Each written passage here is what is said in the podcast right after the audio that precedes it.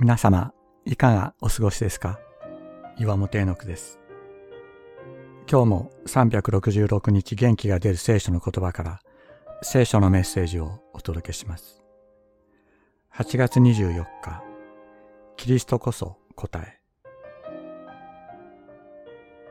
私は高校2年生の夏から大学4年生の夏までの5年間、ひどい喫音、どもりに悩まされました。ある日突然、あ行、か行、他行、ら行、が行、座行、だ行、ば行、ぱ行の音で始まる文がすべて言えなくなってしまったのです。高校生の時に受けた強い精神的なショックとストレスが原因でした。名前は岩本絵の句ですから、もちろん自己紹介することもできません。できるだけ人前で発言しなくても良いように、学校ではおとなしくしていました。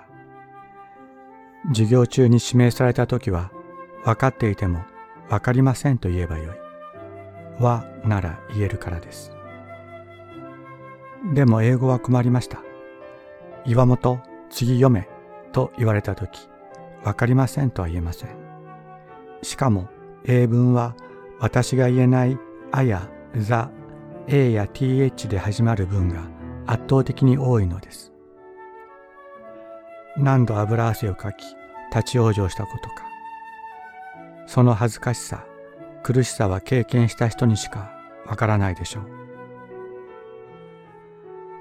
しかし私は大学4年生の夏休み、7月29日にイエス・キリストに出会いました。イエス・キリストの御霊が私の心と体のすべてを満たしました。そしてその時、喫音がすっと私から消えてなくなったのです。胸にあった二つの病気の影もなくなり、毎日のように私を苦しめていた悪夢も見なくなりました。私は本当の喜びを知りました。私を縛り付けていた恐れという鎖がキリストの御霊によって切って落とされたのです。その日以来、喫音で苦しむことはなくなり、私は人の前で話をする仕事や働きをするようになりました。喫音で苦しむすべての人が私と同じような原因で喫音になるわけではないし、同じようにある日突然喫音から解放されるわけでもないと思います。私のケースは非常に特殊だったのかもしれません。しかしイエス・キリストは私たちの人生の問題に対する答えを持っておられます。